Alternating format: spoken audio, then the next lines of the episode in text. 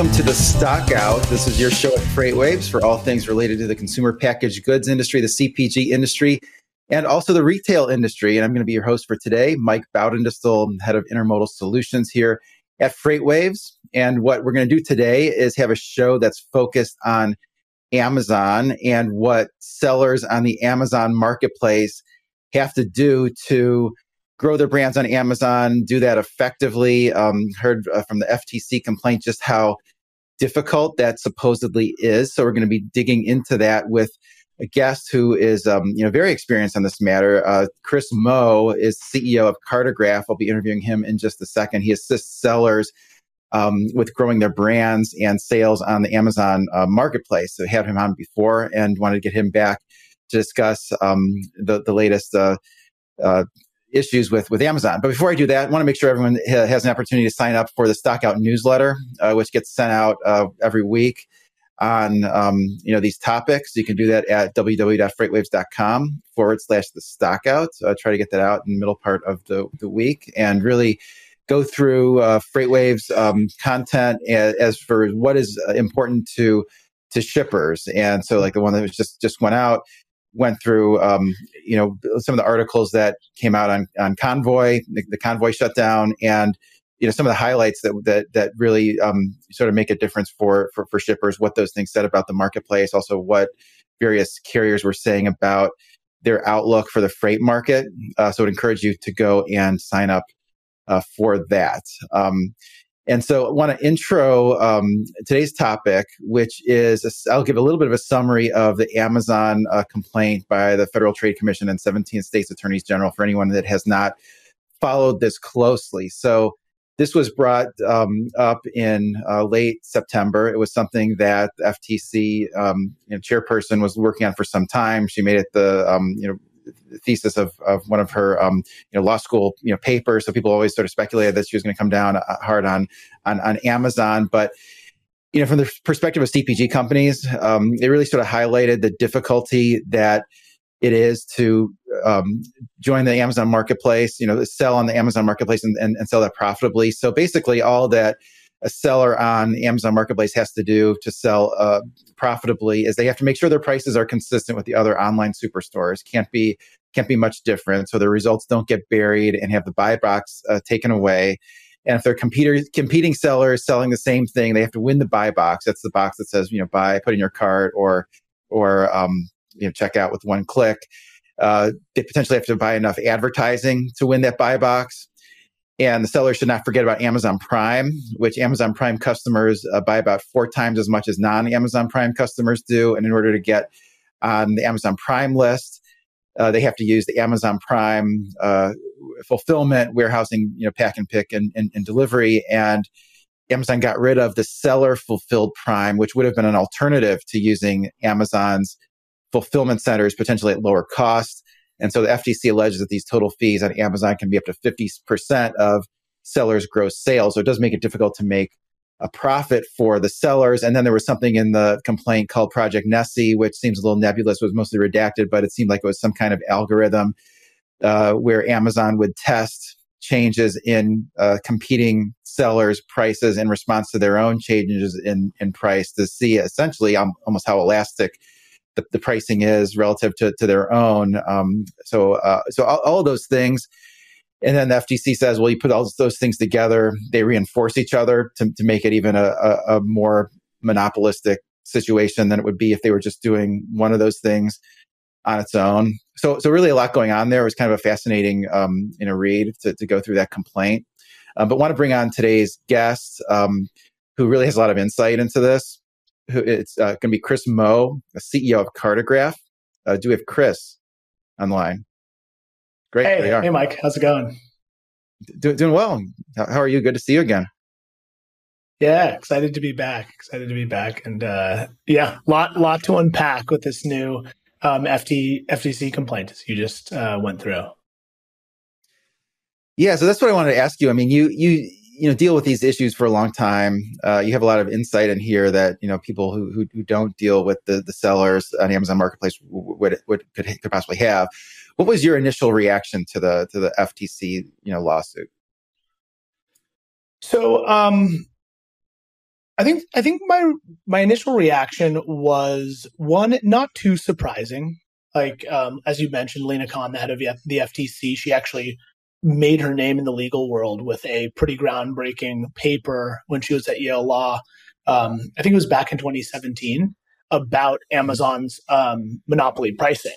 Now, what was interesting about the the case was how broad it was, and that it actually didn't even um, assert for an outcome. It was almost like a kind of like a blanket um, statement across uh, all the different things that are going on on Amazon. Um, oftentimes, the stuff that gets in the in the press of like criticism of Amazon, anti-competitive, all that kind of stuff, it uh, they tend to miss the point. In fact, like the the topic that has been most in the press, I would say, over the last um, five years has been about white labeled products, which I don't think was that strong of a of an argument. But I think in this case, they really made some strong arguments, um, both about price matching and uh, you know promotion of their own products over um, other sellers' products. Interesting. So white white label, those would be like the the, the Amazon um, basics and those things that are okay. okay they're, they're basically private label. Okay, so th- that's interesting. I mean, wh- one thing I want to ask you is is one of the things the FTC alleges is that if if the, you just don't sort of play by the rules with having prices that are elsewhere that that aren't much different than Amazon, you, you can't have price of let's say ten dollars on Amazon, have it eight dollars someplace else that they bury you in the search results. So they really they really do that. Is that is that an accurate um, description? Yeah, I, I, would say first answer is yes, but deserves a little bit more um, explanation. So what what happens is Amazon has um, what's often referred to as most favored nation pricing rule, where they say you must have the same pricing um, that's competitive with other major um, e-commerce retailers. And so, generally speaking, the CPG world that's Walmart, Target, um, properties owned by Kroger, like Vitacost um, and uh, Costco. And then, um, you know, in some cases, other categories, there's other retailers online.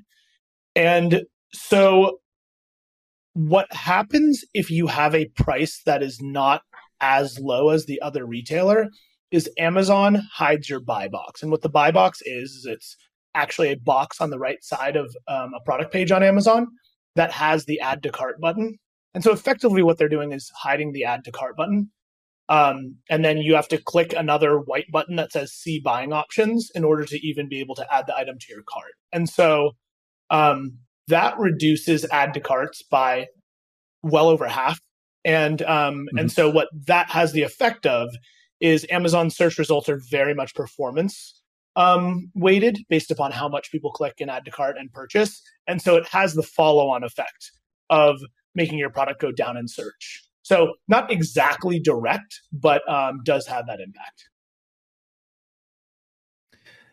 Yeah, it seems like when it's like you know search for other options instead of buying now, it's almost like a signal to the to the to the to the customer that this isn't a good deal, right? It's almost like something's in short supply and you're you're paying a scalper for an inflated amount for the um, item. It makes you not want to buy it. You also brought up an interesting point uh, when we were going back and forth over email about if, if something's on the customer's own or, or seller's own website is sort of direct to consumer, that's excluded from all of this. So, so you know that, that seller can have it at that eight dollar price. It can be on Amazon at ten dollars, and they don't penalize that seller. Is that right? That's that's right. So it's kind of a, a, kind of a funny distinction, and I think where Amazon gets into trouble here is where they enforce this a little bit inconsistently, um, and have mm-hmm. unclear rules about it. Um, so they don't price match to your direct to consumer website. Um, they generally will price match to these other major retailer websites. Uh, it's not totally consistent enforcement, and I think Amazon actually uh, deliberately is unspecific on exactly what the rules are because sometimes these these rules will mm-hmm. flick on and off. But where it really gets tricky for CPG brands is um, if, if you think about like the the corporate strategy of Walmart, Target, um, other retailers, they're really pushing to have more and more of their business online. And so, mm-hmm. because mainly because of Amazon taking so much of the online market share. And so, what they're doing is they're um, often making online offers that are in line with in-store pricing or offers mm-hmm. that don't include shipping. And so you can imagine, you know, you're you're shipping uh, a drink, right? And and a drink in a in a store might be three, four bucks, if, if that. Um, and if mm-hmm. you don't include shipping, there's no way that that you could match that. And then all of a sudden, Amazon is forcing a brand to match that, and so it's just economically unviable. Obviously, it's not usually singular drinks, but the same thing occurs with, um, for example, single bags of chips and things like that, where Target.com or Walmart.com said, "Oh, here's our in-store price, and yeah, you could ship it too." And then they have some kind of um, cart construction where they include shipping later on. And so that's what makes it really difficult for CPG brands to um, compete on Amazon with smaller kits. Okay, so if they if they were to compete on Amazon, it almost seems like they would have to have kind of their own Amazon SKUs that fits into a sort of sort of the the, the sort of the packaging sizes that works for Amazon and, and all of those things, and and maybe you have to you know sell a case of the drinks instead of just, a single drink in that case. Yeah. Um, that's that's exactly right, and that's actually where Amazon strategy gets really complex, and where Amazon's rules get really confusing. So, what what you'll find is you go you go on Amazon and most of the CPG products for sale there on free Prime shipping, you know, excluding Amazon Fresh or local delivery options, um, tend to be larger units just to account for the economics necessary to ship the product. Now, when brands run into this price matching problem, they'll often either introduce unique SKUs or unique sizes. Things you often see are multi packs, variety packs in particular, um, and ones that don't aren't actually for sale at these other retailers. Um, and then you can also make different sized units. Like, uh, you know, you might get a, a 12 ounce bag in um, a, in the grocery store, and then you list like a 14 or, or a 16 on Amazon. And Amazon's actually quite inconsistent on when they enforce price matching across this. And so when we work with our clients, we say, hey, this there's kind of like a sliding scale of options of least likely to be price matched and most likely to be price matched. Um, and we should try all these different things, like including I think like one of the one of the most effective strategies, least likely to be price matched, is if you do a variety pack with a different size unit in it. So like almost like a sample unit in it. But um, the, the the funny thing with this is Amazon will still sometimes price match some of these items. Amazon has has either said directly in conversation, they're like, we're going to price match it on a price per ounce, not actually priced per unit. It's not exactly the same thing. Oh, really? We wow. know what it is, and we're going to price match it. And so it's very inconsistent. And I think that's what makes it hard because brands have to make pretty substantial investments in in making units or making sizes or building things that work for the Amazon platform. And then the inconsistent enforcement of the rules just make it hard um, for uh, brands to operate. That's really interesting um, that, that they would do that. Um, sort of converted to price per ounce, and, and, and so you can't, it's hard to make the arguments that it's, it's a different SKU and different um, item entirely. Uh, you wanted to ask you also about you know one of the things that comes out in the, in the FTC complaint is concept of Amazon Prime and that in order to do it you have to use the Amazon fulfillment centers which it seems like you know those Amazon fulfillment centers are everywhere these days and that those are very expensive um, do, do, you think the the sellers are being treated fairly in that case? And, and is that um, is is it really a big issue if you don't use Amazon's fulfillment centers? Do you want to use a different fulfillment center? There's lots of fulfillment companies that we know here at, at, at FreightWaves, they're they're doing fulfillment, do a pretty good job on it. Totally, totally. So it's it's it's a really complex question. You have to unpack it in a few different ways. So first on the I think the first part of the question is can you compete without the Prime badge on Amazon? And I think the answer is largely not really. Um, mm-hmm. Sometimes when you're shopping, you'll see a, a, product that doesn't have the Prime badge, and you might click it if you really want that product, but it tends to decrease your, um, again, just like the buy box being suppressed, it decreases your conversion by a significant amount. And so not having the Prime badge is not really a um, viable option if you're if you're really trying to compete at scale on Amazon. Now, you, you mentioned earlier on on um, but sorry, seller fulfilled Prime, Amazon's option to do your own shipping and get the Prime badge. Amazon actually just reopened this in beta about a month ago. Um, hmm. But for really, for all intents and purposes, it is still a small beta. The bar to operate on it is very difficult. Like you need to have a very competent um, logistics and supply chain in order to do it with good ship times and like you know uh, availability on most of the days and so forth. And so it's not really an option for most brands. So all of this to say that you basically do need Prime to compete, and you basically do have to go through for the vast majority of brands selling on Amazon. You do need to go through Amazon's fulfillment centers. Now, if that is the case to compete, um, you, you can then ask a couple different questions. One is Is Amazon price gouging consumers on the fulfillment side? And the answer, mm-hmm. I would say, is probably not that much. Um, Amazon Prime rates or fulfillment by Amazon rates tend to be uh, quite fair relative to you know if you check freight rates um, elsewhere, especially for one and mm-hmm. two day two day shipping. And so it's it's a little bit hard to make the argument that like Amazon is really doing monopoly pricing on their um, fulfillment services in isolation. Now it gets a little bit more complex when you say, okay, but you have to pay platform fees, and then there's there's kind of like platform lock in. You may not be able to get service on on the business. You may not be able to like, you know, take your inventory out because it's very hard to get a hold of a human. And then it becomes a, this is when it gets to this, this kind of like, okay, um, Amazon might have a bit too much control, even if it's not about just pricing the shipping rates in isolation. Mm-hmm. Um, it's pretty mm-hmm. hard to compete. Uh, it, it's you have to play exactly by their rules, otherwise, um, you can't really um, have an effective business on the platform. Yeah, it's it's interesting. I mean, it seems like if consumers are being taken advantage of by Amazon, they like aren't sophisticated enough to know it because it's like almost everyone has Amazon Prime. Almost everyone you know renews their Amazon Prime subscription.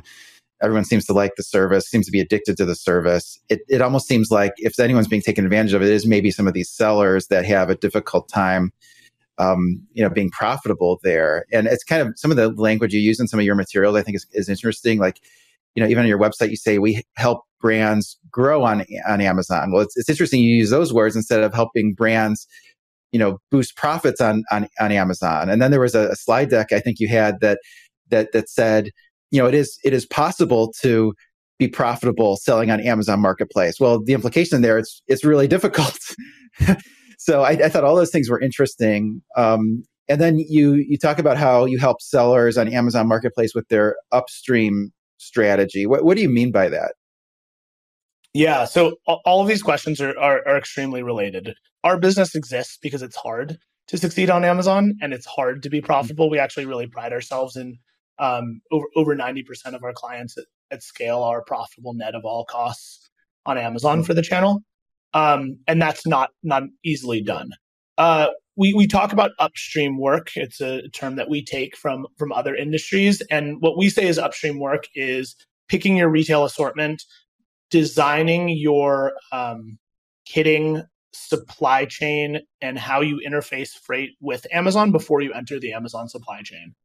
And this is actually where we believe in, in our experience, you you set the possibility for profitability on Amazon if you don't set that up right, once you get down to like you know optimizing the pages and advertising and so forth you actually don't really stand a chance. Um, it's both understanding unit profitability and then also long-term competitiveness of the offer whether or not you'll be able to, to play against your peers. And so this upstream work actually includes a lot of what we were talking about earlier with what kind of pack should you have? Um, will that is that pack at risk of being price matched? Do we need to make some kind of unique variety pack or multi pack? Do we need to think about line pricing both on and off Amazon? And um, mm-hmm. for a lot of emerging brands, it's all of these questions are moving targets because you're going into retail stores as the brand evolves. You change your offering.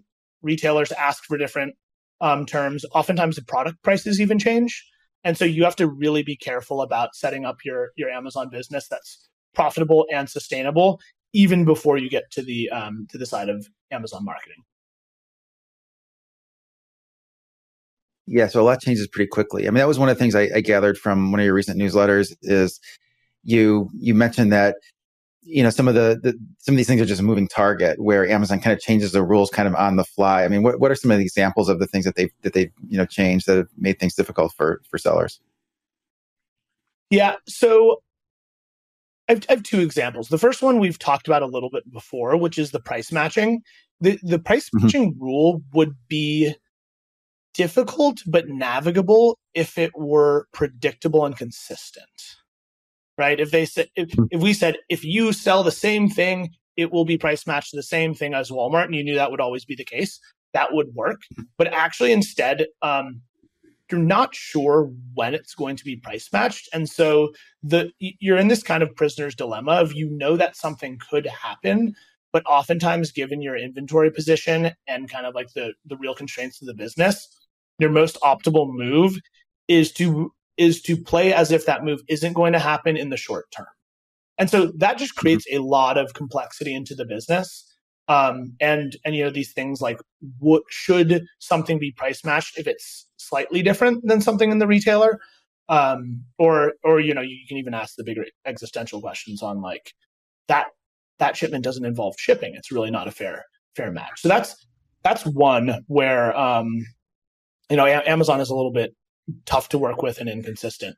The other is Amazon changes their policies on their policies and rates on on shipping. And the reason I say policies is their their logic on how they um how they charge shipping rates. And so hmm. this is natural. Every every logistics company does this: inflation adjustments, um, peak peak time adjustments, and so forth. Um, but sometimes these changes can be a little bit different. One one example is Amazon has a what they call their small and light program, which is a program for products intended for products under 15 bucks that are pretty small and they give discounted um, shipping rates on them. And in the last few months, Amazon is actually sunsetting this this program and then changing it to kind of like work into their ordinary fees certain businesses, one of our clients in particular, was built around their their P and L was built around the viability of this program. That that we're exactly the right size and we get exactly the shipping rate, and that makes our whole business work. When that went away, mm-hmm. we had to totally re rationalize our product strategy and totally think about okay, could we do a price drop? Do we have to just sell multi packs now? And um, yeah, that that change, which was not just a like freight rate, but it was actually like a structural pricing thing, did make it a little bit harder to um, you know, you can imagine brands who are, are blindsided by this and don't have the resources to make a pivot or, or the knowledge to, um, really creating problems for them. Yeah, so you really have to know the rules of the game to, to, to do that and then stay on top of them um, which I could see how that's really helpful to be in contact with you, to um, read your newsletter and all those things, just to, to be on top of all these things. But I wanted to ask you, you also deal with Instacart and sellers, and you help sellers with, with, with Instacart. Yeah, I did see the stock has been weak. Some of the analysts are saying, well, is this you know business model really you know defensible? Uh, you know, what are your sort of views on on, on selling on Instacart um, at a high level? And um, do you think uh, they they really have something that's that's differentiated there? Yeah, it's a, it's a great question and actually a pretty tricky question to unpack. Um, I think Instacart is fundamentally a very premium product, right? You're mm-hmm. you're at your core, you're paying somebody else to go into the store, pull something off a shelf, and drive it to your house. And so the amount of people who who really should practically afford that labor, it, it's hard to imagine it becomes a totally mass market thing because people are just increasing mm-hmm. their grocery budget um, long term. And so for brands as well, advertising on Instacart can be um, a great way to increase your your velocity in store. And in fact, it's like one of the only places that you can do that digitally versus like in-store options like couponing or you know doing promos and stuff like that. It's actually pretty hard to affect in-store turn um, with any kind of digital way that scales. Now, um, I think one of the challenges for brands is that they already have pretty tight margins when they have their retail um, retail distribution agreements where they have to pay trade trade spend they have trade spend they have to pay they have to give the stores their margin and so forth. And so it doesn't leave a lot of room to add in this additional instacart marketing budget. And so brands mm-hmm. often have to make this call where it really is a marketing investment not really a profitable sales investment a lot of the time. And so um, yeah it kind of kind of becomes a little bit of an accounting question of like can i allocate marketing budget to push instacart turn now, the interesting thing that we've heard from Instacart is that they are actively pivoting away from being a grocery company and they're trying to mm-hmm. move to other categories where there's actually more room for this. And it, it's very interesting. They have um, the like iconic Instacart logo is this carrot. And if you look at their mm-hmm. logo right now, they've actually taken the carrot away. It's just a triangle. I think it's still like an orange triangle. Um, but they're they're actually moving to it. And uh, it intuitively actually makes sense. Um, the times in your life that you need something that day and like very urgently, it's not often food. Uh, you know, sometimes like if you have a beauty product or a skincare product or you need some pet food or something, you can't wait for the weekend or the next day. And so um, mm-hmm. I think they're actually starting to grow in other types of retailers that are not just grocery. Yeah, that's interesting. So it's um yeah, maybe that does sort of stay stay a niche, but um that'll be one we'll continue to to, to watch. Um it's been uh you know, some people are saying, well, maybe that was going to open the floodgates to more IPOs, but um, it seems like maybe that uh, expectation was a little bit uh, premature. Um, so, Chris, we're about um, out of time here. Um, want to make sure you have a chance to tell people how they can reach out to you, sign up for your newsletter, get to know more about Cartograph. You have some good white papers on your um, on your website. How do people access those? Sure. Yeah, we um, we actually just published a new white paper on supplements on Amazon, which is a whole whole different problem of itself. Of you know how do you navigate compliance and uh, labeling and so forth, um, and to, in order to sell your supplements on Amazon. But if you want to find us, um, you can either go to our website, which is gocartograph.com, or visit us on LinkedIn. We actually publish content on LinkedIn regularly. Every week, we publish our latest breaking tips or news about being an active operator on the Amazon platform. And then we have a monthly newsletter that um, where we talk about trends on Amazon, and then generally we'll publish one white paper per month. So find us on LinkedIn or our website, and um, yeah, feel free to reach out and connect with me on LinkedIn as well. Okay. Well, sounds great. Well, thanks very much, Chris, and hope everyone has a good one.